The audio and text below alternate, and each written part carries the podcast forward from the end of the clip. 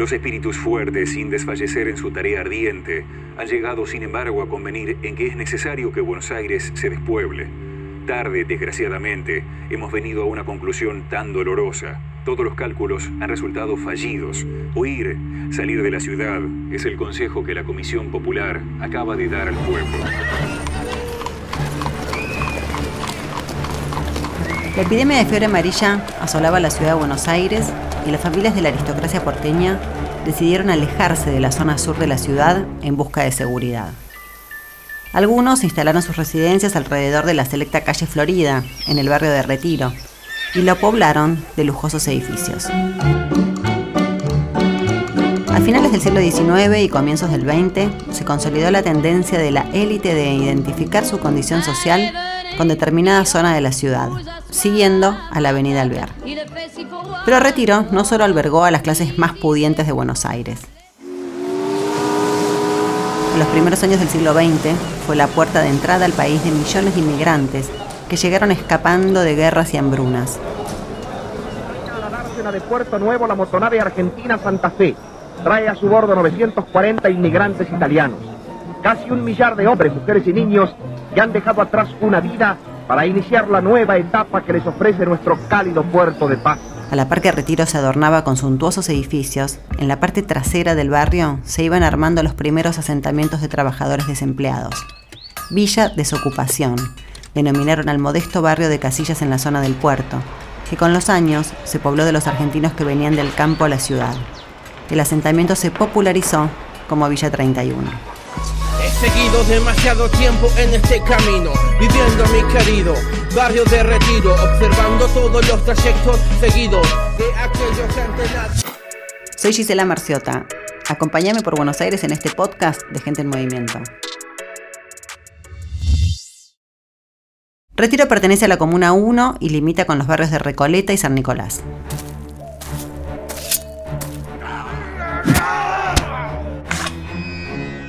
Respecto a su nombre, hay varias versiones, pero la más extendida se refiere al barrio como un antiguo espacio de retiros espirituales.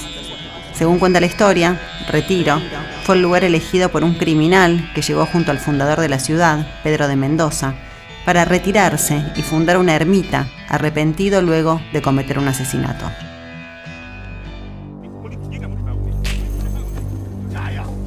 En sus comienzos, Retiro también fue el escenario donde se ubicó la compañía inglesa traficante de esclavos africanos, South Sea Company. En los primeros años de 1700, la compañía controló una quinta en las inmediaciones del puerto.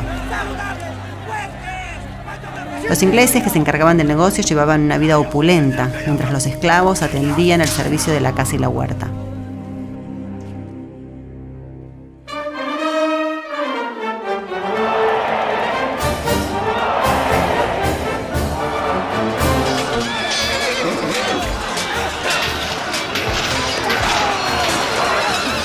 Primero una plaza de toros, luego un cuartel de artillería y más tarde un museo de bellas artes ocuparon la histórica Plaza San Martín.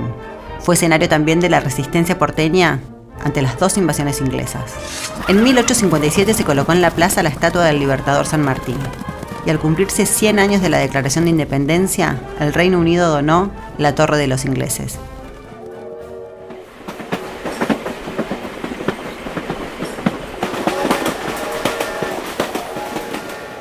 El proyecto de construir una gran estación ferroviaria en Retiro surgió por el aumento del transporte de cargas al inaugurarse las obras de Puerto Madero. La construcción comenzó en junio de 1909 y terminó 6 años después. Inicialmente iba a tener un frente de mayor altura y una tercera bóveda en los andenes, pero la construcción se vio interrumpida porque muchos de los empleados ingleses del ferrocarril fueron como voluntarios a la Primera Guerra Mundial. Y circulan muchísimos menos pasajeros que antes. Hasta marzo, cuando empezó la cuarentena, pasaban por día casi medio millón de pasajeros y hoy solo circula un 15%. Retiro, a pesar de estar en los márgenes de la ciudad, atrajo a la élite porteña. En la década de los 60, influenciados por el movimiento hippie y el feminismo, las celebridades argentinas se daban cita en el excéntrico club nocturno Mau Mau, citado en la curva de la calle Arroyo, entre Suipacha y Esmeralda. con un decorado lujoso que incluía sillones tapizados con pieles de cebra y cabezas de animales embalsamadas, simulaba el living de un millonario donde había fiesta todas las noches.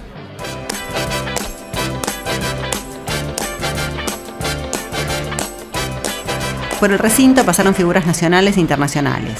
La lista incluye a Susana Giménez, Charles Aznavour, Alain Delon, Geraldine Chaplin, Graciela Borges, Federico Guevara Lynch, Rolo de Alzaga y tantas otras personalidades.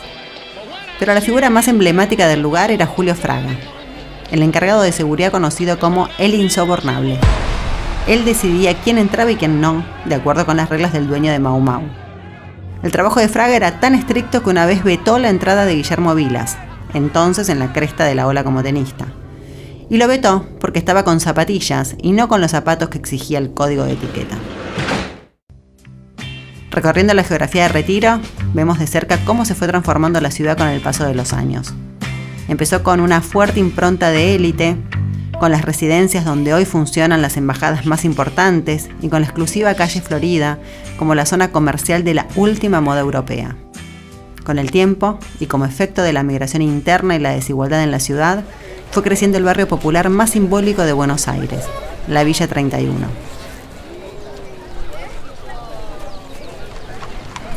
Como en los años en que recibía a los inmigrantes europeos, Retiro sigue siendo hoy uno de los puntos de llegada más importantes a la ciudad. La histórica estación conecta el centro porteño con la zona norte y las provincias de Buenos Aires, Córdoba, Santa Fe y Tucumán. Desde allí también salen y llegan ómnibus de larga distancia a todo el país. Como un enorme lobby, son recibidos y despedidos por una zona de monumentos históricos, puestos de comidas al paso, boutiques y jacarandas. Vamos, pasito más, por favor. Guarda la puerta, ¿eh?